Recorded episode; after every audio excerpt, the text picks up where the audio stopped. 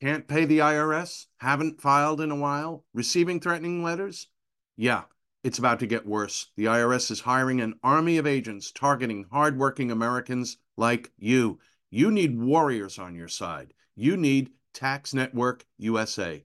Tax Network USA has brilliant strategies to solve your IRS problems quickly and in your favor. For instance, they've discovered a limited time special offer that the IRS is willing to waive $1 billion in penalties. Find out if you qualify before it's too late. Never call the IRS alone. Let Tax Network USA attorneys handle it. They have preferred direct lines to the IRS. They know which agents to work with and which to avoid. They've resolved over $1 billion in tax debts and offer a best in class guarantee. Schedule your free consultation now. Call 1 800 245 6000. That's 1 800 245 6000 or visit tnusa.com slash victor. tnusa.com slash victor. Hello, and welcome to the Victor Davis Hanson Show. Victor is the Martin and Illie Anderson Senior Fellow in Military History and Classics at the Hoover Institution and the Wayne and Marcia Buske Distinguished Fellow in History at Hillsdale College. This is our Friday news roundup. So we have lots of news for you, and we're going to talk a lot, of course, about the war going on in Israel and what's going on in Congress currently. We're trying to get a Speaker of the House, and that seems to be a difficult affair. So stay with us, and we'll be right back after these messages. Warmer, sunnier days are calling. Fuel up for them with Factor's no prep, no mess meals. Meet your wellness goals in time for summer thanks to the menu of chef crafted meals with options like Calorie Smart, Protein Plus, and Keto. Factor's fresh, never frozen meals are dietitian approved and ready to eat in just two minutes. So no matter how busy you are, you'll always have time to enjoy nutritious, great tasting meals. Make today the day you kickstart a new healthy routine. What are you waiting for? For our listeners, Factor is giving you 50% off your first box plus 20% off your next month when you use the promo code VICTOR50 at factormeals.com slash Victor50. Choose from six menu preferences to help you manage calories, maximize protein intake, avoid meat, or simply eat well balanced. With 35 different meals and more than 60 add ons to choose from every week, you'll always have new flavors to explore. Remember to get 50% off your first box plus 20% off your next month. Head to factormeals.com slash Victor50. That's V I C T O R 50 and use the code Victor50. That's code Victor50 at factormeals.com slash Victor50 to get 50% off your first box plus 20% off your next month while your subscription is active. Hey, folks, if you've been listening to our show, you've probably heard Victor talk about Hillsdale College. It's one of the few colleges in the U.S. still interested in teaching truth. What you probably didn't know is that they have over 40 free online courses. And Victor is one of the professors in three of those courses American Citizenship and Its Decline, based on Victor's book, The Dying Citizen How Progressive Elites, Tribalism, and globalization are destroying the idea of America, the Second World Wars, based on his book by the same name, and Athens and Sparta, partly based on his book, A War Like No Other How the Athenians and Spartans Fought the Peloponnesian War. Don't you wish Victor would have been one of your professors in college? Well, now you can join him as he covers some of the main ideas of his books with Hillsdale College's online courses all available for free. That's right, for free. The courses are seven to nine episodes long, and they are self spaced, so you can take them whenever and wherever. I think I'm going to start with American Citizenship and Its Decline, where Victor explores the history of citizenship in the West and the threats it faces today. Threats like the erosion of the middle class, the disappearance of our borders, the growth of an unaccountable deep state, and the rise of globalist organizations. Hey, start your free course with Victor Davis Hanson today. Go right now to hillsdale.edu slash VDH to start. It's free and it's easy to get started. That's hillsdale.edu slash VDH to start. hillsdale.edu slash VDH.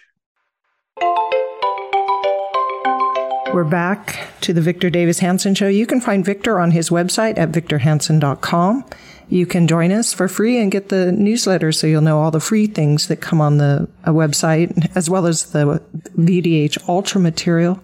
The Ultra material you can subscribe to for $5 a month or $50 a year. So please come join us. There's lots of Ultra material and lots of good information coming out from Victor Davis Hanson.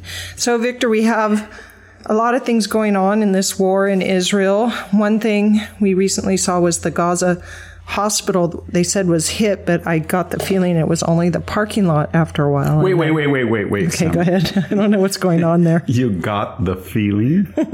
When did you well, join I saw the Biden? A picture, I guess. when did you join the Biden administration? you got the feeling there was the following. Listen carefully, Sami, and you won't have the feeling anymore. there was an Israeli video of the trajectory that showed it hit the parking lot. Not, you said hospital. You could qualify that by not 500 dead. It's tragic when anybody dies, but it was not 500 dead. It hit a parking lot. The U.S. has surveillance, satellite surveillance. They confirmed it was most likely a rocket from Palestine. The Israeli, if you don't believe those two sources, the Israelis tapped into Hamas communications. And they learned that Hamas was surprised and said, Is that one of ours? Yes. How could that happen? Well, maybe it was Islamist, Islamic Jihad, which it probably was. And there was shrapnel on the ground. Hamas said itself that the shrapnel did not conform to Israeli J bomb, JDAM bombs. So it was a Palestinian rocket that misfired. But this is what's the key to it. I think we were all missing the real point. So immediately it went all over the world. 500 dead by Israelis, deliberate, Tlaib, Omar, the whole bunch. Every capital that we've given, it was kind of a rule. If the United States has given foreign aid to a Middle Eastern country, whether it's Egypt or Syria or the Palestinians, then that was a guarantee they were going to protest and go to our embassy if we had one. Okay. But here's the thing. So Islamic Jihad wanted to jump in and get a little bit of celebrity away from Hamas. So they said, this isn't fair. You get all the rockets. You get to kill all the Jews. We want to kill Jews. So we got some rockets too. Just hold off and let us do our share. So if their rocket, just walk through this, if it hadn't misfired and it went into Tel Aviv where it was apparently aimed and killed Jewish women and children, civilians, what would have been the reaction? I don't think there would have been, everybody would just said, hmm, pretty good. No big deal. And there wouldn't have been the great outrage and Tlaib wouldn't have had the cause celeb and they would, and guess what? The Arab leaders would have probably met with incoherent Biden. They only did not meet with him. They claimed, not because they didn't want to be slobbered on, I guess, their wife slobbered on their neck or whatever. Excuse me, that's kind of a low blow. Yeah. But it's true. I mean, it's true. I mean, it's true. Yeah. You wouldn't want your spouse or daughter to be around him. And that's what's so, or you wouldn't know what, you wouldn't want a photo op when he was stuttering or incom- incoherent. You wouldn't know what to do. And that makes it, unless you're President Obrador, and then you get up and help him down the stairs, or you're Prince Charles and you point him where to go, Yeah. or you're the Japanese Prime Minister and you kind of guide him around. And this, this doesn't bother the left at all. They knew this was going to happen, but their desire for power outweighed their worry about leadership of the United States. But here's the point: if the if the rocket had just hit, everybody would have been happy that they killed Jews. Everybody in the Middle East and our left. The Arab leaders then would have had no reason to boycott Biden. Biden would not have been miffed, and Antony Blinken and Jake Sullivan wouldn't have said, Oh my God, they've snubbed us. They made us look so bad. How do we win their graces? Why don't we give them some more money like we did, uh, like we want to do to Iran? Okay, well, let's just give them a hundred million. So think of that. we're giving Hamas and the Palestinian Authority, and, and, make no mistake about it, it's fungible. So if we give them 100 million and the Iranians gave them a billion, they would say, well, we have to, we can't spend it all on tunnels and drones. We got to take some of this uh, Iranian money and keep the sewer running, or the people get angry. Well, now they keep the sewer running with our money, and they can free up all of their Iranian um, assets for what they always do try to kill Jews. So, this is what is so weird. This whole thing, if you go back logi- logically from step A, B, C, D, E, F, G, we gave money to Hamas because one of the Palest- radical Palestinian rockets didn't kill Jews. Is that it? Yes. If the rocket had have killed the Jews as it was intended, nobody would have said a word, and we wouldn't have been embarrassed. We wouldn't have minded, apparently. We mean the administration. It was only that we had to give the money so they would shut up, and they were not going to shut up because they were promulgating a lie based on a lie. Mm-hmm. So why not do it again? Like hit something else. I mean, they didn't really care about their citizens anyway. No, they there were reports that and they're non-confirmed that they physically forced people that were fleeing in their cars back with violence. They're just as ready to kill their own people, and their own people would say that's martyrdom. And this is what I didn't understand about Joe Biden's incoherent speech when he said Hamas doesn't rep- represent the people of Gaza. How does he know that? Everything I see they do, when they brought captives back, they were rushed by crowds that patted them on the back and tried to get at the young woman who was, I guess, on the verge of death so they could either rape her or humiliate her. There were Gazan civilians we know of the 1,500 to 2,000 people who went in to kill Jews. Once they heard about it, there was a lot of civilians that said, wow, the fence is open. Let's go loot. Maybe we can rape and kill. So I, I, didn't get the impression that there was a widespread anger at Hamas. And then when I look at Hamas USA branch and I see these demonstrations, I don't see anybody. I didn't see Tlaib, Representative Tlaib, saying, well, we, we just can't condone what Hamas did. They killed women and children. We don't do that. I didn't hear that. So I think that we're giving money to Hamas and uh, we're calling it via the UN, and we're supporting terrorism. We're kind of like, I don't know, we're kind of like some kind of 19th century great game player in the Middle East where we arm both sides. We're arming the Israelis and we're arming Hamas and Iran. And meanwhile, they have what twenty of our U.S. citizens held hostage or something they've around. Killed. That? I thought they've killed twenty, mm. and altogether killed or captive is over thirty. I don't hear anybody in New York saying, Please give back my fellow Americans. You've killed them. You've kept them captive. Not in the way, name of Islam. These are our American. They have no loyalty to their Americans. They have much more loyalty to Hamas. No, and, and you're, you've been saying this all along, and it's as though they just all of came out of the wall to illustrate what you say about I've that clannish this. culture, and they could got, care less about an American no, citizenship and an American um, loyalty. They are clan loyalty. Every time I've written a column, and going back to 9/11, hundreds of them, I've had some person from some I don't know what you'd call it, Islamist organization. I've debated people the day that of 9/11, I debated somebody from the Fresno Mosque. And of course, he's dropped all of his saber rattling talk once he saw that there were 3,000 Americans dead and there's a lot of Americans angry. I debated people all over California. Yeah. And I always said the same thing that radical Islam is a cult of death. And the Palestinians are not about land or you could, Israel hasn't been there from 2006. They've had hundreds of billions of dollars lavished on them. And other than the elite that have built beautiful homes and vacation in Qatar, they've just squandered it on tunnels and drones and rockets. And they just want to kill people. They want to kill every Jew and go back. And then what would they do if they had Israel? What if they just did the whole thing? They just spread the whole culture of it would be like what? Egypt? Syria? Iraq? Where's the paradise? they were just one of the things people don't understand is they hate Israel because it's successful and they took a mess and made it into paradise. And when you go to Gaza and you look at it, I have, it's kind of a natural paradise.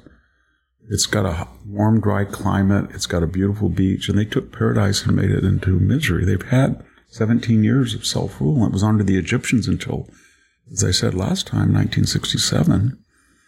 And they never they never think about that. They never blame themselves. They're never, never introspective. They always always has to be he did it to me. No, you did it to you. And then I've also, you know, when I wrote Who Killed Homer and I wrote, I don't know, probably 10, 10 articles on the corruption of Middle East studies, on immigration, on our education. But boy, it jumped the shark because in the old days, the radical Islamicists, say in the 9 11 days, he was they had thing in the New Republic called Idiot Watch, where they had people who would hear what they said. And Edward Said might say something, you know, or Michael Moore might say something, blame America or sympathize with radical Islam, but it wasn't widespread because it was just so socially and politically and ethically taboo.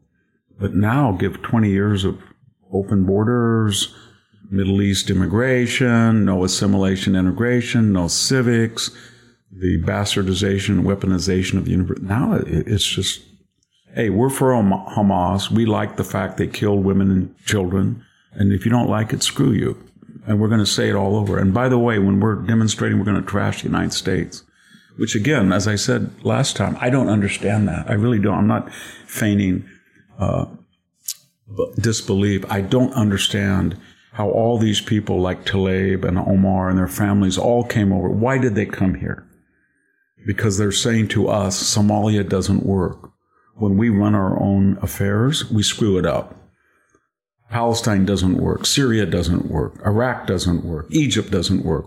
Libya doesn't work. I was in Libya. It doesn't work. I was in Egypt. It doesn't work. I've been in Tunisia, Morocco, Algeria. It doesn't work. I've been in Syria. It doesn't work. I've been in the West Bank, Gaza. It doesn't work. Only when you have so much oil you can't screw it up and you can hire a bunch of Westerners to come in and and plan everything, it works. Yeah. But my point is that when you flee all that and you come over here, wouldn't you have a little smidgen of saying, oh my gosh, they're lying like they always used to lie to me. Oh my gosh, they have no dissent in Gaza. Oh my gosh, there's no chance for me, Tlaib, to be a senior member of the Palestinian or Hamas political apparatus like I am in the United States. I could have been a 20th generation Arab and they're never going to accept me as their full equal.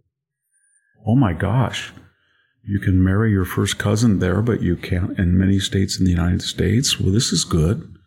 No, there's no recognition whatsoever. As soon as they get here, they romanticize the system that they did not want to participate in. In a logical world, you would say this Tlaib and Omar would say, My gosh, I fled all of that to come over here. And the closest facsimile of it is Israel. They have an Arab minority. They have full rights. Women have full rights. Gays have full rights. It's the kind of society I fled from, from to get to. So I'm for Israel. And I, I don't want Hamas because that's why I wanted to get away from the Middle East. But no, it's just ethnic, racial, tribal, religious. Never, they're never going to overcome that. And we, the host, have to, to accept that, and we have to make a radical change of mindset. We've got to close our borders. We've got to get that Trump travel ban that he said any country that is an open supporter of terrorism will have a complete and absolute travel ban.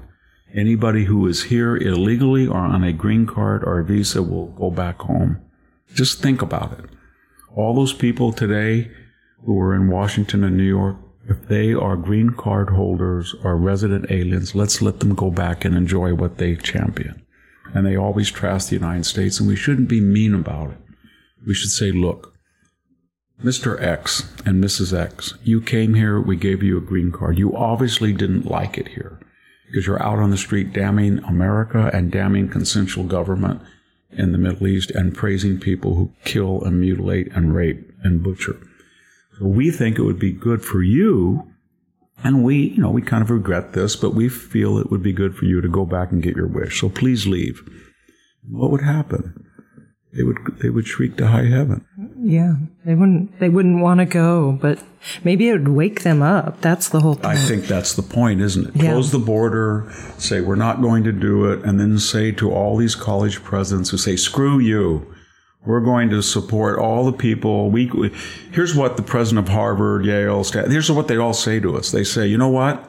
Prior to this r- rowdy month, we had a code called hate speech. And if you said something like, I don't know, Judge Duncan at Stanford, way back in his career, if he said they didn't want to use they or whatever, the right pronouns, they said that's hate speech and you don't have a right to speak and we're going to condemn you. So, you know, you gave us the model. So we're using it and you're using hate speech. So we suggest you uh, are going to be censored. And I think how, what would censure consist of? I think we should, this moment they're Republicans, if they, I, I can't even speak of the Republicans. It makes me so sick what's going on with the speaker. But as soon as they do get the Senate and the House and the White House, one of the first things they should do is look at these multi-billion dollar endowments that get six, seven billion a year. And they hire all these diversity coordinators and they bring in all of these studies and just say, you know what? You've got so much money. We're going to tax it at 40%. 40% of your, because you're not nonpartisan, you're not nonprofit. You are an indoctrination factory. And then we're going to say, you know what? We'd like to help you students, but you know, you're getting ripped off.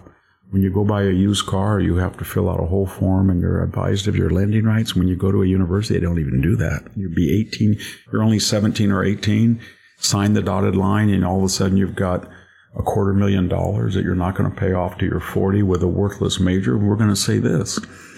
The federal government is not going to back these loans. So if you want to get students who can't afford your prices, then you have to do one of two things or both. You have to keep a lid on tuition, no more ex- ex- excess tuition greater than the rate of inflation, and B, you got to back your own loans with your endowments. And I guarantee if you had to do that, they would finish in four years and they would have a competitive uh, curriculum. And some advisor would say, here's our 48 majors when you're Mr. Freshman, and here's the average income of each one. So if you pick this major, this major, this major, uh, this may kind of like a car warranty, then this is how this is how many years it'll take you to pay off your loan. They don't do any of that. They say that we have to own it because higher education makes you a morally superior person. No, it doesn't. It usually makes you, I hate to say this because I, I once believed fully in the Enlightenment. I think it makes you a morally inferior person if you look at these crowds. Victor, let's take a break and then come back and talk about what's going on on the Capitol, or in the capital, I should say. Stay with us and we'll be right back. Have you heard of cancer fighting foods? The American Cancer Society discovered diets rich in fruits and veggies may actually lower, lower your risk of cancer. Hopefully, you hear this and run to the store for five servings of fruits and vegetables every day. If not, you should consider adding Field of Greens to your daily health regimen. Each fruit and veggie in Field of Greens was doctor selected for studied health benefits. There's a heart health group, lungs, kidneys, and metabolism groups, even healthy weight. What your body needs is found in each scoop of delicious Field of Greens. Will Field of Greens prevent, treat, or cure cancer? No, but it's so powerful, it promises at your next checkup, your doctor will notice your improved health or your money back. I got you 15% off and free rush shipping. Visit fieldofgreens.com and use the promo code VICTOR, V I C T O R, for your discount. That's promo code VICTOR at fieldofgreens.com, fieldofgreens.com. At Just the News, we break the stories others in the media ignore or are too afraid to tell. We did it on Russia collusion, Hunter Biden, and the security and intelligence failures that preceded January 6. Our stories have real impact and reach because we stick to the facts. I'm John Solomon. You can help me expand our honest, unvarnished, and unbiased reporting by becoming a premium member at Just the News. You'll get an ad-free experience and exclusive member-only access to events, and you'll be helping us dig up more truth. Join today at justthenews.com slash subscribe. We're back. Um, Victor, I there's lots going on in the Capitol. I want there's two things. The protesters are there are protesters in the Capitol, just like our January 6th. I was wondering what your reflections on their treatment was, and then to go on to Jim Jordan. He hasn't he doesn't have the votes. He's 20 short. So what's what are your uh, well, I'm ha- I'm relieved because we have Merrick Garland, the Attorney General. So I know what he's doing right now. He's got us. He's got a whole prosecutorial team, and they're saying, "Thank God for January 6th, as they set the model. If you go into the Capitol and you occupy it, we have precedent. It's a felony, and we're going to throw the book at you with several felonies." And you, we're going to try to put you in a jail for a year without charging you. And all these people that were there, we're, we're going to try to get them in prison for four or five years. And if they disrupt a proceeding, as they did, as you saw those people shouting and trying to disrupt it, like Bowman did with the uh, the fire alarm stunt, then we're going to add additional felonies. And Christopher Wray is going to get the FBI. I'm sure there was informants all through that crowd there had to be. Yes, remember Mr. Rosenberg of the New York Times said, Yeah, they were everywhere. Yeah, I'm sure they were there, and they've got it all documented. And then you remember all these private leftist groups that took it upon themselves to go through pictures and they wanted to see everybody on the Capitol, and then they would volunteer, they're going to volunteer their service. They're going to say, you know what? They are killing democracy. This was an insurrection. This was a planned attempt to storm the U.S. Capitol, the center of world democracy, and disrupt it. And we're going to do our patriotic part. And then, just as Donald Trump said, I want you to assemble peacefully and demonstrate over the Capitol. Miss Tlaib went in and re- revved up the crowd, and what did she say? Joe Biden? It's kind of right out of Chuck Schumer's Supreme Court handbook, you know, you sow the wind, you're going to reap the whirlwind, Gorsuch and Kavanaugh, you're not going to know what's hit you.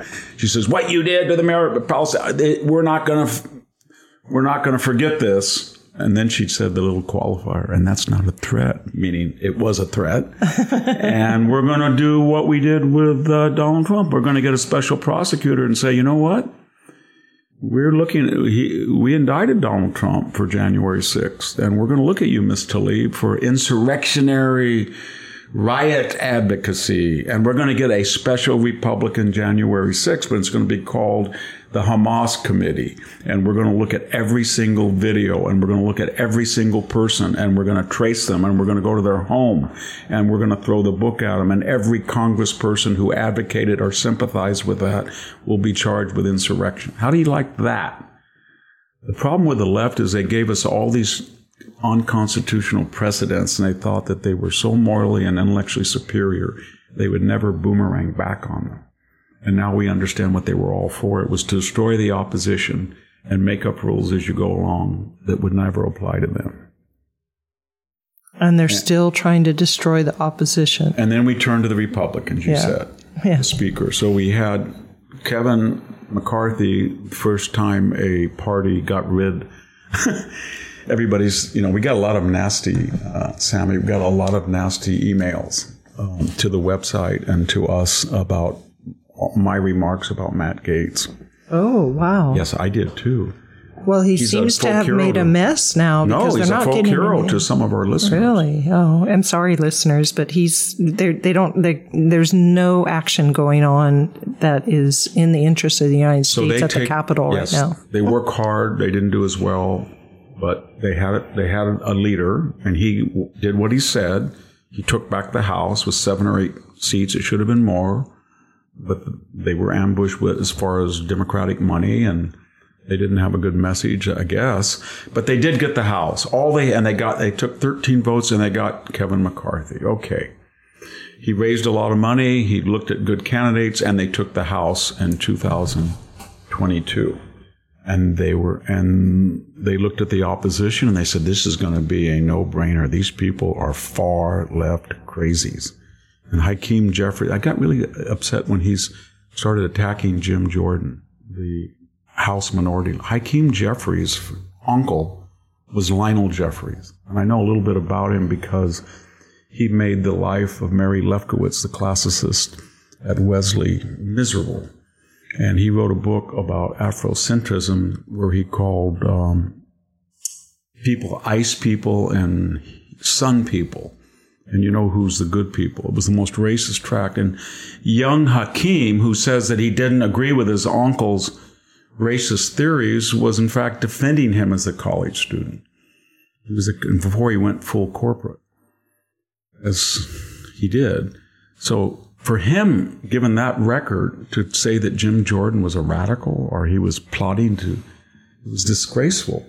But here's the, the Republicans, they have this margin of error, and all they have to do, they just have to do one thing. They just have to say to themselves, we don't have the White House. We do not have the Senate. These people are not Democrats. They're leftist Jacobin revolutionaries. All we have is seven to eight votes, depending on the day of the week, in the House. And if we fail, we get socialism. So we can't fail. And not to fail, we have to unite. So Mr. Neocon, Mr. Romneyite, Mr.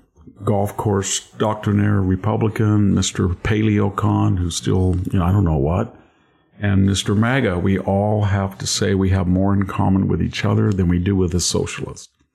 So that means we stand behind this, and they couldn't do that.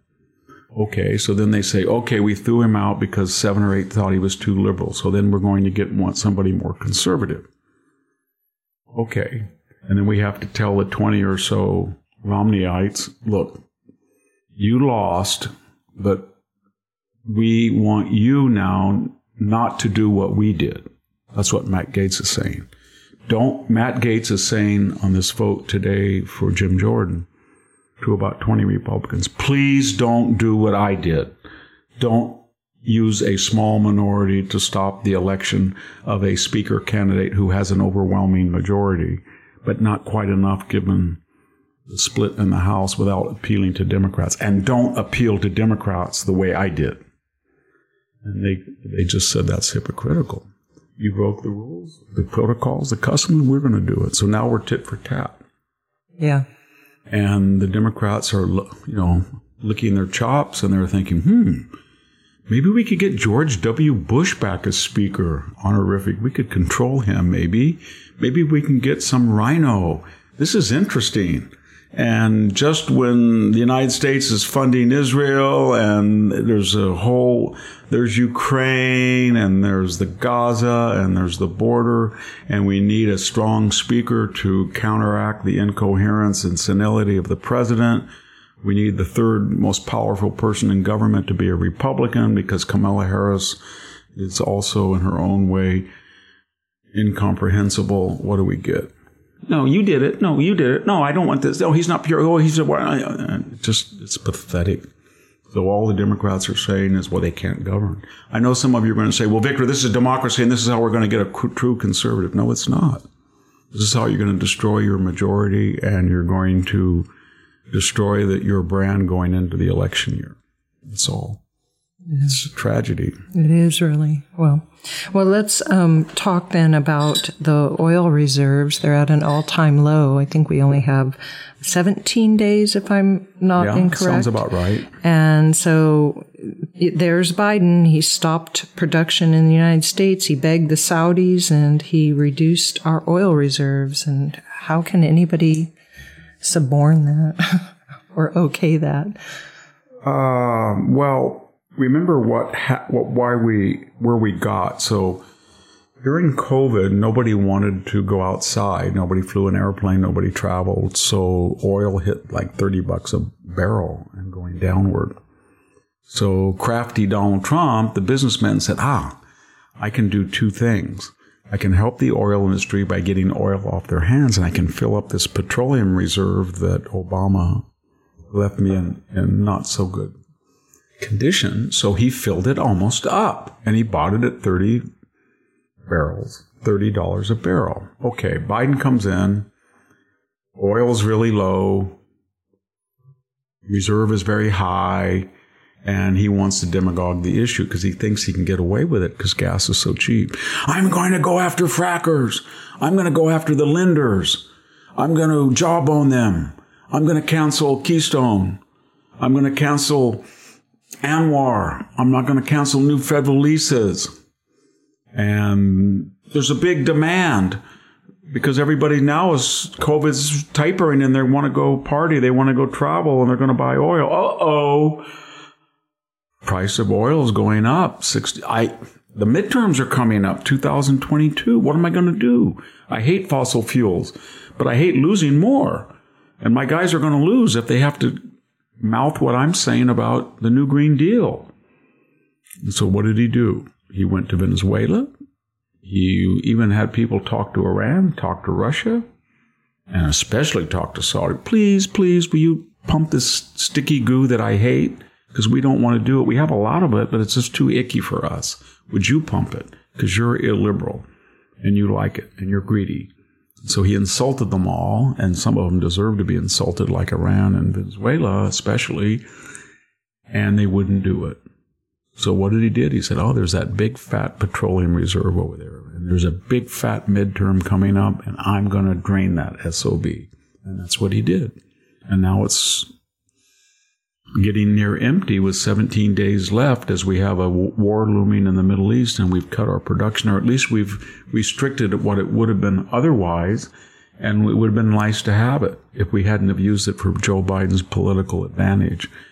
And now he, what I don't understand is when oil was 30 and 40 dollars a barrel after the midterms, it went down to about 70. Why didn't he buy it then? Put it back in, but he didn't do it. And now he can't do it because it's a $100 almost. It's going to be over a $100. So I, I don't understand the left. If, if they said fossil fuels are evil and they're going to kill us all and it's worse than a nuclear exchange, which they've said, why don't they say we love this? This is great. Oil's going to get up to, remember um, Obama's energy, Steven Chu, his secretary, said if we are successful, we'll get it up to eight or nine dollars, the same as it is in Europe. That's what they wanted. They got their wish. They, they engineered it and now they're mad. So they drained this, the reserve and they never filled it up. Yeah. And that's, uh, I don't know what you would want to say, but that's what they did. Yeah. And we had, I think, uh, it's hard to know about how you measure it, whether you measure it in the amount of oil imports. You know what I mean? The days, the barrels. But we had the equivalent, I think, of 1,200 days of imported oil. In other words, given what we could produce, we had about three years' supply of not having to import any oil. Yeah. But what did he do? He used more than the imported daily amount. He just emptied it for everything to lower the price, to create a, a flood of oil before the midterm. And he did the same thing with the student loan program. He illegally, by fiat, tried to cancel and get a bunch of young kids who were arrogant and ignorant in college to vote for him.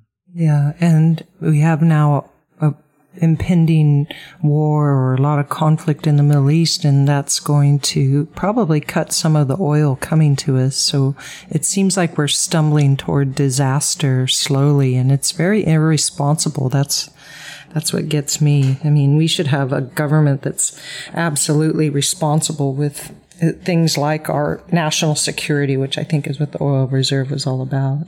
Well, well he, he, he was selling, you know, 200 million barrels. And he was, what he was doing, four or five million barrels a day. Yeah. Well, he's definitely going to be culpable with any disaster that may come along with that. No, he so, won't. no. I looked at the Huffington Post today. Somebody pointed that out, and it said 500 killed in a hospital, and then it had on the bottom, beware of disinformation and fake news. Another uh, story. Nobody made yeah. the connection that they were the greatest purveyor of that. Yeah, absolutely. Well, Victor, let's take a break and then come back and talk a little bit about um, immigration. Stay with us, and we'll be back. Okay, it's time to commit. 2024 is the year for prioritizing yourself. Begin your new smile journey with Byte, and you could start seeing results in just two to three weeks. Just order your at home impression kit today for only $14.95 at Byte.com. Byte Clear aligners are doctor directed and delivered to your door. Treatment costs thousands less than braces. Plus, they offer financing options, accept eligible insurance, and you can pay with your HSA FSA. Get 80% off your impression kit when you use code WONDERY at Byte.com. That's B-Y-T-E dot com. Start your confidence journey today with Byte. You can host the best backyard barbecue. When you find a professional on Angie to make your backyard the best around. Connect with skilled professionals to get all your home projects done well. Inside to outside repairs to renovations. Get started on the Angie app or visit Angie.com today. You can do this when you Angie that.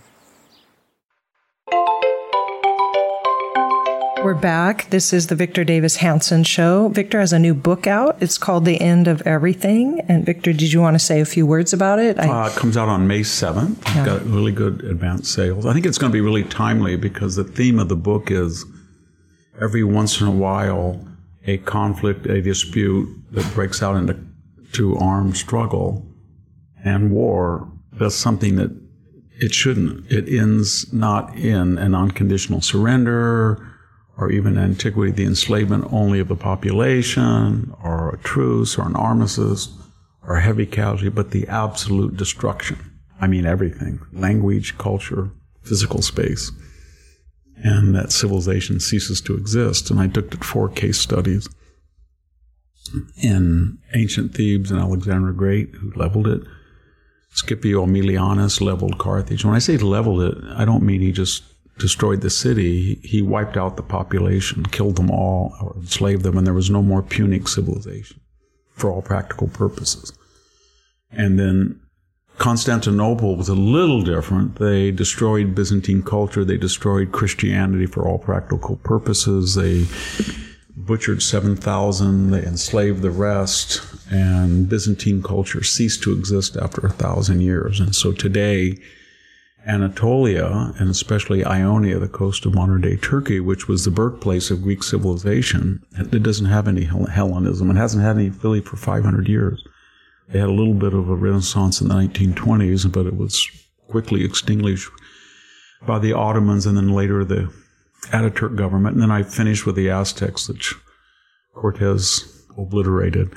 And why does that happen? And could it happen again? And what places in the world uh, are in conflict? And do the people in the conflict realize that there are the same ingredients that could lead to a complete annihilation, especially in the age of artificial intelligence, bio welfare, plague, and nuclear exchange. So I think it'll be really timely. Yeah. And I look at especially, at the, I have a long, long last chapter where I look at the Israelis, the Armenians, the Greeks, the Kurds, a lot of different peoples that are unfortunately live in uh, unfavorable neighborhoods left next to very powerful oppressors who would like nothing other than get to get rid of them. Yeah.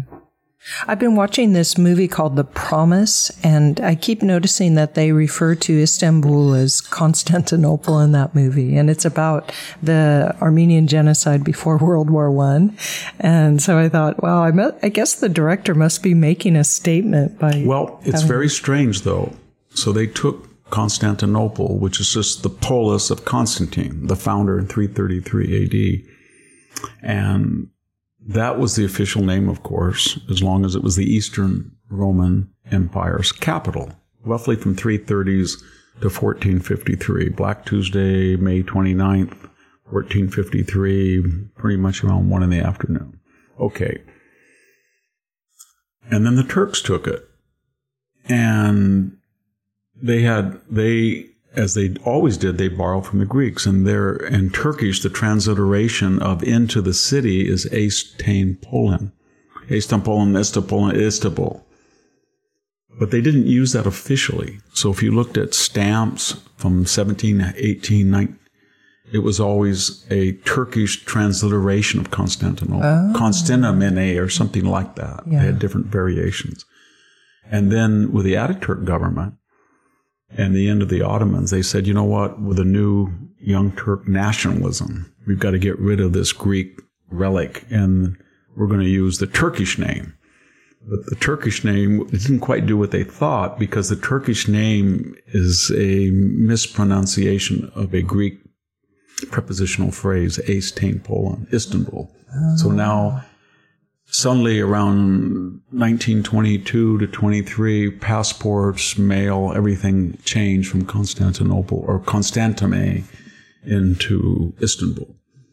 Yeah. But when I go there, and I was there uh, last summer, it's very sad to see the Theodosian walls and Hagia Sophia and the Golden Horn, and to think that this was the birthplace, really, of uh, Greco-Roman culture.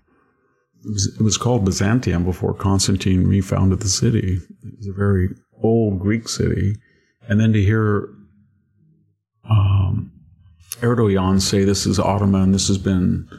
I don't mind that, except the Muslim world always says that if they set one foot in territory, like El Andalus, Spain, they still think Spain is theirs. They still think North Africa never belonged to the Berbers or the Punic people or the Romans or had Greek colonies. It was always Islam. It wasn't Islam until the seventh century. But uh, if, if you use their logic, then it's very tragic that this was Greek and they stole it and took it. Mm-hmm.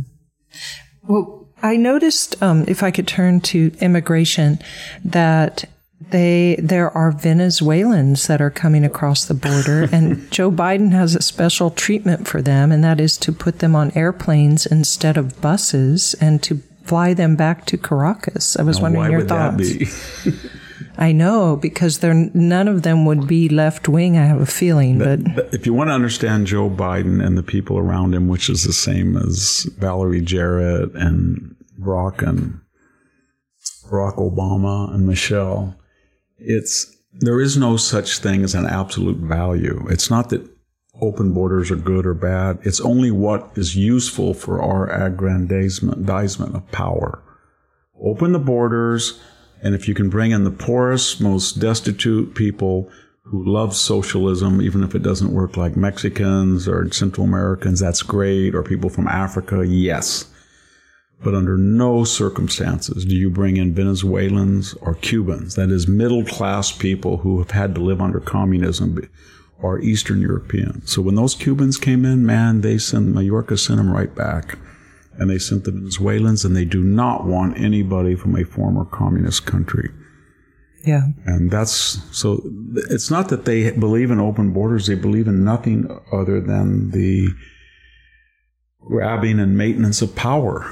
Yeah. And that's why they're, that's, I keep using that French revolutionary word. They're Jacobins. They're just revolutionaries. Yeah. They're very dangerous people. I think all of us have to recalibrate what we've seen in the Middle East the last week. When you see Biden giving a hundred million dollars to terrorists right after they butchered well over a thousand women, children, babies, and invaded a sovereign nation, and yet you're going to give them a hundred million dollars, and you're going to give their patron apparently still six billion dollars in sanctions relief money at 1.2 billion dollars per hostage.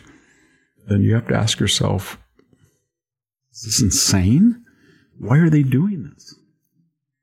And they're doing it to transform the world and America. And why would they ever let in? They're talking about letting thousands of people from Gaza. AOC said that. Tlaib said that. Why, when you look at those crowds in Gaza, why would you want those people to augment the crowds? Because as I said last time with Jack, the chronological span from somebody screaming at an embassy and yelling and death to America uh, and then coming over to America and enjoying our security and freedom and prosperity and compassion, and then reverting back to form is about anywhere from three to eight years. Yeah. Although I want to apologize to our listeners because I'm not very good on chronology. It might be six months because I think I said something that was very inaccurate. You are, Jack, Sami said to me, well, what will Biden do when Israel retaliates? I said, I give him four days. Remember that? I said, I think give him three or four days, he's going to call for restraint or recip- reciprocity or proportionality. They haven't even started in Gaza on the ground, and he's already telling them what they can do. So I, I apologize. It was zero days. Yeah. It was minus days. Before they even have gone into Gaza, he's now telling them. It would be as if, I don't know, Netanyahu was asked to come to Washington on September 15th, 2001. George W. Bush has him in the Oval Office. Bibi, I want to know what you think about this disaster of 3,000 Americans butchered. Well, what I would not want to see, Mr. President, is a cycle of violence. You do not want to lash out blindly, and you don't want to contribute to existing anti Americanism. Don't fall into the trap of ISIS and Al Qaeda. Do not do it. So we were, we in Israel are asking for restraint. Or if you're going to respond, do it proportional, proportional. Or we can say proportionate. And he would say, now what would that be, Bibi? Would that mean that instead of going and getting the Taliban, I would, um, let me see, I'd get 15 or 16 American hijackers and I would hijack a Jordanian Airlines plane and then I would ram it into the Saudi high rises and kill 3,000 Saudis. Would that be proportional? And then we could just quit call it even? Well, Mr. President, I didn't mean that. So that's what we're doing to Israel. Yeah. They would never do it to us. No. Everybody says, you know, they're all angry. I, I almost choked, vomited when I read a column by uh, Tom Friedman, George Packer, all of these liberal guys that say they're pro Israel. When I read their columns, I say to myself, when the first word, I say to myself, is the line trashing Netanyahu and trashing Trump, Trump going to be number 10, number 15, or how long do I have to wait for? And you, you'll never be surprised. In other words, they'll say, on the one hand, we really deplore what Hamas did. On the other hand, we don't want to fall in the cycle of violence. Don't do something stupid, Israel. But on the other hand, Netanyahu caused all this by forcing a national crisis over the Supreme Court and he baited the left and there was these demonstrations translated. I think it was a little stupid of the left our guys to go out in a million people and show the world that you might not even show up for your idf call for if you're a reservist because you were so mad and that we, we egged them on. And that projected a sense of weakness and complacency but they can't say that of course. Yeah. Well, um, if we could look at Trump, I know we haven't had a lot of time to do news, but Trump um, has had a gag order put on him in the meantime by Judge Tanya Chutkan. I hope I have her name it's another right. obama appointment Yeah, and the gag order is forbidding him to engage in speech aimed at government staff who may be witnesses. And I was wondering just reflections on the Trump trial in general, but also this gag heard of it. order. What does it mean? Yeah. I mean, I've heard of gag orders that say you're not to disclose something that came up in court. You're not to attack a jury. Not, and that's kind of obstruction of justice. But this idea that you can't comment on larger political issues of what they do to you, because he, he's not guilty. So what he, the judge is saying, we are making these allegations against you. And some of our judges, depending on the court in which these proceedings take place, they are tweeting. Letitia James was tweeting. So they are talking, and all of these prosecutors have been talking to the press, and they are giving their view, which is a biased view about Donald Trump. And then the judge is saying to him, and Mr. Defendant, we can, you're not allowed to talk about what's going on in this courtroom or what we're doing to you. And you cannot tweet, talk about in the, in the way that your prosecutors are doing themselves. They're trying to tr- try the case in the New York Times. You can't. Uh, I just, I just don't think it's going to hold. It's not going to be legal. And, um, As long as they can extend it out till the election, they won't care if it's not legal. And after the election, somebody will tell them this is not legal, and they'll That's say, the "Okay, isn't it? Yeah, Yeah, they'll try to get him in jail before the election. That's for sure. And uh, he'll do his best to get in court and get the cameras and try to make a case against them. And maybe he was talking about Iran today and stuff. He can talk about anything he wants once he's in court. He can just wage a campaign.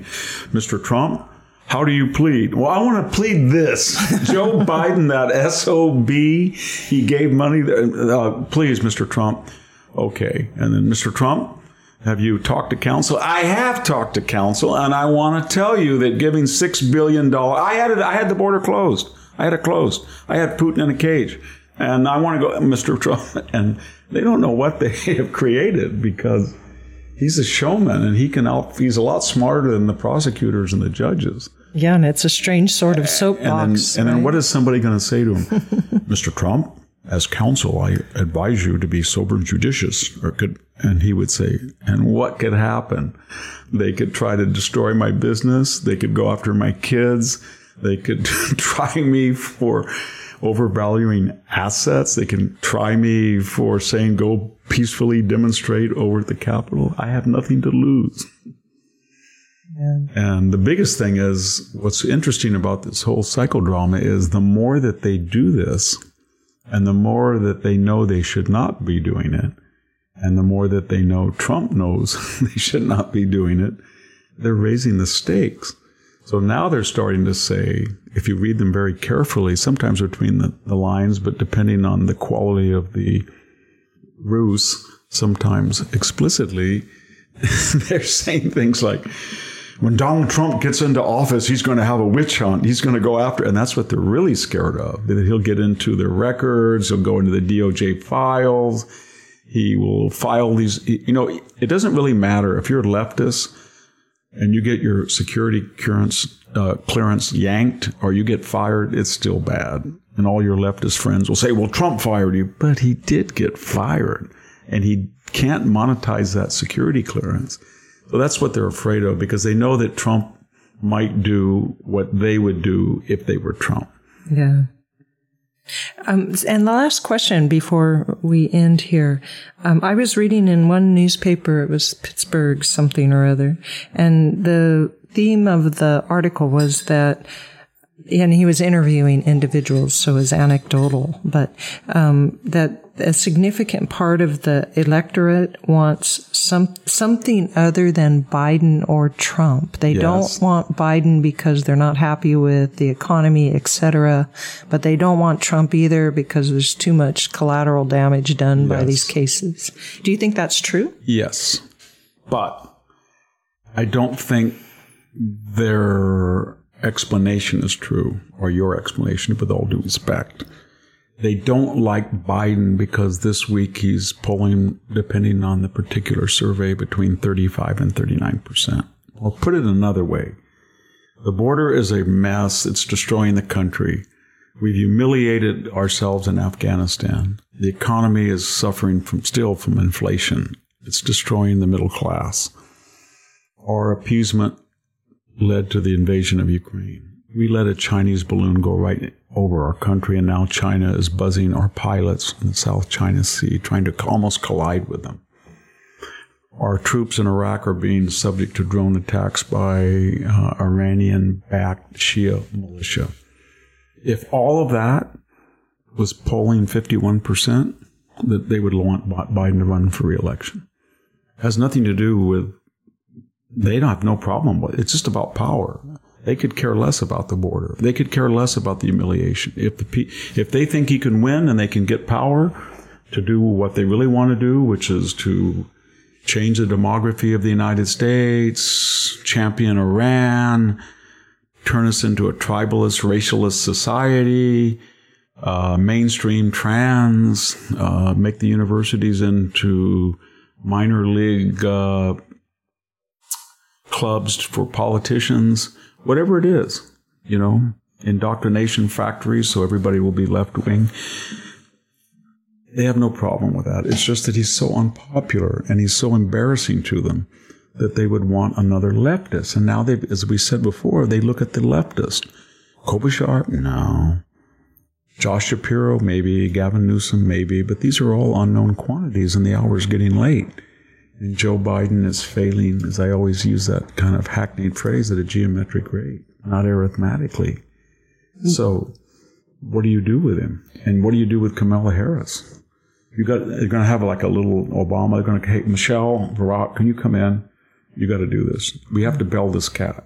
We're mice, and nobody wants to put the bell around Joe's neck or have him. You've got to do it. So Obama goes in and said, Joe, I told you you don't have to do this. I told you that years ago, and you did it, and you did a wonderful job fulfilling my third term. But you got to quit. And Jill, be quiet. Don't say anything. You got your four years. You got your Vogue magazine, all that stuff. So you should be happy. And you got to be Dr. Jill. But he's got to go or he's going to wipe us out. And then we've got to have an open primary. And we got to get rid of Kamala. We like Kamala. I once said she was really attractive when I visited her in California. He did, Obama. But she is incompetent. And as I said before, she has a vocabulary of 500 words. And she g- giggles and gushes at the wrong time, and she shouldn't do it at all. I mean, she's just impossible. So we're going to have an open primary. She will lose, and then we hope Gavin will win. And I know that he's spoiled little brat, and he's destroyed California, but he looks good for he can bait, debate for ten minutes. That's all we ask at this point. Yeah. And that's where they are. I was in the grocery store today and I noticed that the National Enquirer had the answer for you. It said that Hillary and Bill are backing Michelle Obama so that they can avoid Biden and Harris in the position. Michelle Obama is still sitting out I there, not just Gavin. Uh, one of the brightest people. People have a very wrong impression of uh, Rush Limbaugh because he was such an entertainer and very successful one, but they thought he was just a populist. I've met thousands of PhDs in my life, and every time I talked to that guy, every time he tweeted, he had an instinct for politics. He was a political genius, besides a great community, and that's what he'd always tell me. At the end of a text, he'd say, "Victor, remember Michelle." and I, I'd see him in Palm Beach. He said, "You know, don't laugh, but uh, she's coming in." And I don't. I never knew whether he was completely facetious, but the more that he gave reasons, the more convincing he was. So that's something to consider. As far as Trump and DeSantis, uh, what is the strategy of Trump? The strategy is to be Gulliver, and he's tied up by Lilliputian ropes, right? All these prosecutors.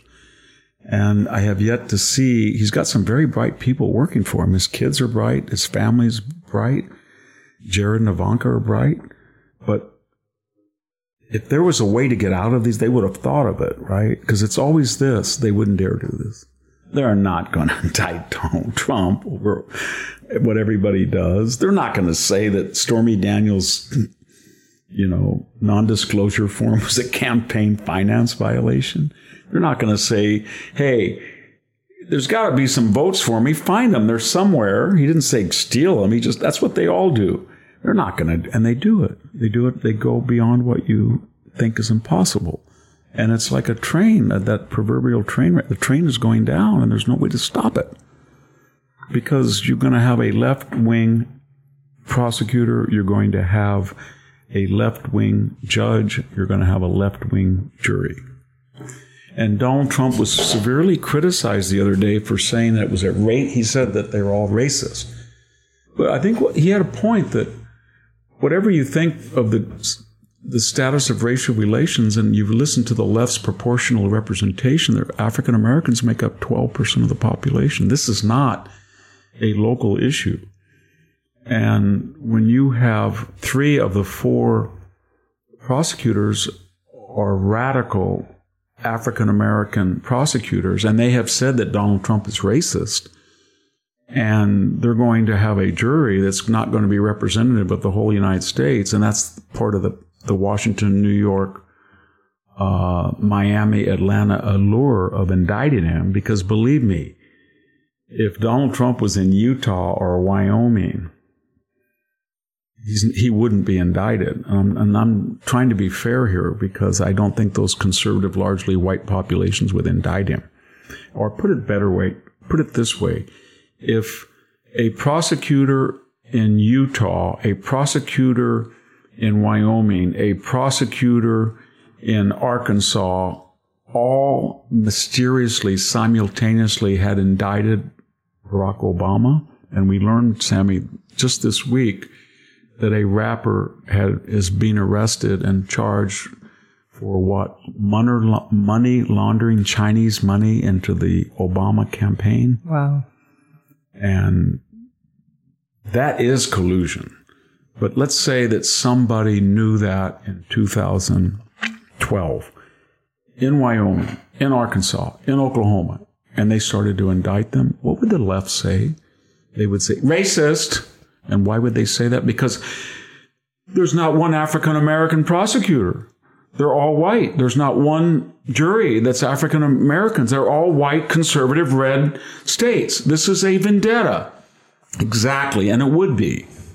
And it wouldn't be fair. So to have blue state, largely minority populations, black prosecutors that are not representative of the totality of the country, and then to use race. And if you go back and look at those campaign, uh, campaign literature, if I can use that word, of Alvin Bragg and Letitia James, it was very racially focused. So I don't see how he's going to get out of this and he's 76 and they're trying to physically, psychologically, materially, politically destroy him. And it's a travesty. It's a horrible thing. But the Republicans are now trying to say this Donald Trump is way ahead, but we don't know. We've never been here before. We don't know if, if he's convicted in jail. Can he run a campaign?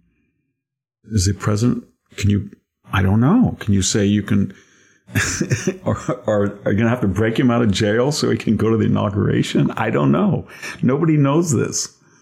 Nobody knows this. But can, if he can Joe pardon. can run a campaign from his basement, surely he can run it run it from a oh, no, prison I, cell. I guess you could. Yeah. But they might, you know, they don't let prisoners talk on the internet on Zoom. So maybe if he was elected and he could stay in jail and then he could pardon himself you know yeah and then he could go do his job yes, yes. i don't know but i'm not trying to be pro or anti-trump. I'm just saying that i keep thinking they have a strategy to beat this injustice and they don't. But maybe it's because these bright people there is no strategy to be had because these people are nuts and they're zealots. So then you think well just as we saw the speaker can, if Trump is way ahead and they find a way to put him in jail and he can't run, and then you've got, I mean, let's be honest, all of the candidates except Haley and DeSantis who drop out because they're just fragmenting the vote and there's they have no chance in hell unless they're running for a cabinet position or vice presidency. So then the question is, and whether you like it or not out there listening, the Republican Party has fundamentally transformed itself. It's the party of the middle class. The Democrats are the party of the subsidized poor and the very wealthy, the bicoastal elite. I never thought I'd say this because growing up, Republicans were not the party of the working class. It is now. And it can be ecumenical. It can appeal to Latinos and blacks, and, and it's starting to. So, what I'm getting at is whether you like it or not, those two candidates are going to run on a MAGA and what does that mean? That means they're going to close the border and build the wall. That means they're going to get tough on China and they're not going to be protectionists. They're going to say, like Trump did, we believe in reciprocity. You tariff, we tariff. We can't buy, buy land in China, you can't buy land. We don't have 330,000 students in your country, you don't hear. That is what they're talking. You, you steal on copyright, we will. You steal patents, we will. That kind of tit for tat to restore deterrence. And they're going to have to adopt something Trump didn't do, or Trump will have to do something if he's a nominee that he didn't do, and that's be physically responsible with 33 trillion and counting. So that MAGA agenda I could go on, but the question then is the MAGA agenda and even a charismatic candidate, given that the left controls all the institutions of power, the media, Silicon Valley. They've got all the trillionaires, I should say multi-billionaires. It's very hard to beat them unless you appeal. You can you can get up to 45% of the Latino vote. You can get up to 20% of the black vote. You can get up to 40% of the Asian. you got to do all that. But you still need about 3 to 5% of the stereotypical soccer mom. The woman who is very conservative, or the suburban guy who's very conservative on physical issues, on security issues, on the police, who can be a natural constituent, but he says, I can't vote for Trump. He tweeted, it's so bad. Did you hear what he said? He called Biden an empty brain or a lizard head. Or he said Stormy was a horse teeth. I can't I can't sanction this, not in my name. So how do you win those back? And so here's the tension as I see it. DeSantis is saying to the country, you get the MAGA agenda without the tweeting and the craziness, and maybe not without the charisma. I, maybe I can't get 50,000 people and entertain them for two hours at a Michigan rally, but I can get, I can embody the Trump agenda without the psychodramas and I can appeal maybe to that, the, the needed minority vote, three or four more Hispanics, three or four more percent blacks, five or six more Asians and some suburban. And then Haley is saying, well, I, I can do that better than you. I'm part of the other marginalized community. My parents are from India. I'm a woman. I have political experience. I lived in the suburb. I know how to get suburban women. I can get more minorities than you can. But I can't get the base like you can. Yeah. The MAGA people don't trust me. They think I talk out of both sides of my mouth. This week she didn't help her. After two really good debates, what did she do? She said that she basically wanted to let people in from Gaza. And DeSantis just nailed her on that. Yeah. And so the question I think voters will have is three things. One, how does Trump become viable given his the warfare waged against him? Two, can DeSantis appeal to the RINO suburban vote as successfully or more successfully than Haley can get the MAGA vote. In other words, who can unite the party and get a constituency that is not their own Yeah. more successfully? And then the third question is if Donald Trump is not the nominee, and if people rightly conclude that he was done an injustice by warping the political system, when I say he's not the nominee, I, I don't mean that anybody rigged it or anything like that. I'm talking about whether these crazy people put him in jail, right? Yeah. But if he's not the nominee and he's in Leavenworth, just this, the thought is crazy. How can that unity ticket appeal to his supporters? Because you lose five to ten percent of them, and you're back to 2008 and 2012 when five to six million people especially in 2012, Romney would have won that election if the deplorables and the clingers had just voted in Pennsylvania, Michigan, North Carolina, and Wisconsin. And they said, I don't trust this guy. He's a capitalist fool. Yeah. And he voted for basically pre Obamacare, and he's a RINO, and they, I don't like him. He's an arrogant bastard. And everybody said, oh, they they lost Romney election. No, they were pretty prescient. But you have to get those people. I don't know if they'll transfer their allegiance. The only way they'll transfer their allegiance to uh, it's not just the issues that they have to to be carried on by other candidates. They have to feel that those candidates empathize with what's going on to Donald Trump. Yeah. So, I was DeSantis, I would say the following. I said this before. A, I can, I will fight to make sure none of you ever have to go through the ordeal, Donald Trump. It's unfair, it's unjust, and I'm going to stop it. And I'm going to hold responsible all these people if they were in violation of the law. And I don't want them in my administration. So they talk about cleaning out conservative uh, prosecutors in the DOJ. I will do that to hardcore Jacobin. Believe me, I will. And I will pardon Donald Trump. And then the second thing he has to say is, I'm a unifier. I am a unifier. I did something in Florida that's successful and I'm transcending that. And I'm going to use that agenda and I'm going to not talk about Florida, Disney, transgender, any of that stuff. I'm going to talk about the economy, the border, foreign policy. And I will do for you what I did for Florida. And somebody get, like Gavin Newsom will do for you what he did in California. And that's a good thing. And I'm going to unify. I want the Haley people. I want the Trump people. And we can't, we have no margin of error. And then Haley is going to have to say the same thing. I have to win you over, MAGA. You do not trust me. And I will make sure that Donald Trump is martyred. That's what it is, in the sense that his his cause will be mine, and I will do more for Donald Trump than he can, given his legal jeopardy. And you have to, and we'll see whether her charisma trumps, and for this fight between the second and third candidate in the polls, whether her charisma trumps DeSantis's proven record as administrator in Florida, and his can and he's run something. Yeah, he's got a lot of advantages. I'm not trying to be a pro DeSantis because this is a disinterested podcast, but he was a, he's the only person that served in the military and he was in a war zone and he actually is running right now a administra- he's administering a huge state. And that that speak he should really emphasize that and he's got an ideal story of a middle class successful person. She's got a good story too. And you know for all the criticism of Donald Trump he had a good story. Yeah.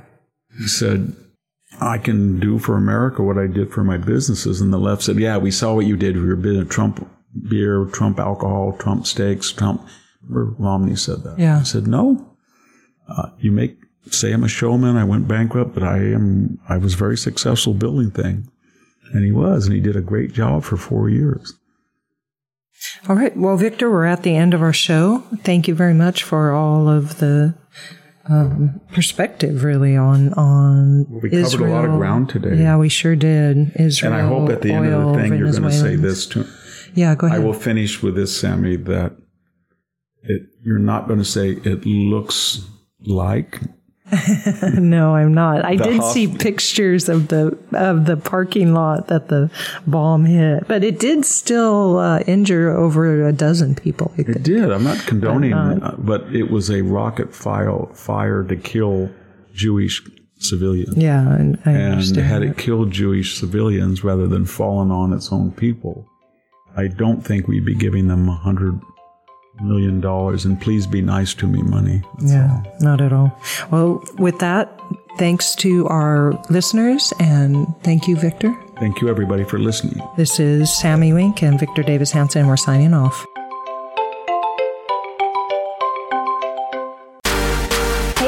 It's Amanda Head, and I am thrilled to introduce to you my new exciting podcast, Furthermore with Amanda Head, broadcasting weekly from sunny Los Angeles, California, and brought to you by the dynamic Just the News Podcast Network.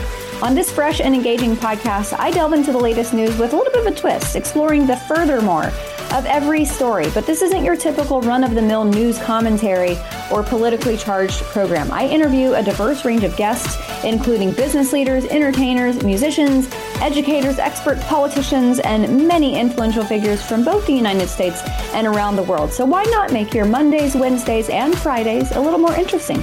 Tune in on your preferred podcast platform and discover furthermore with Amanda Head on Apple Podcasts, Spotify, or wherever you listen to your favorite shows.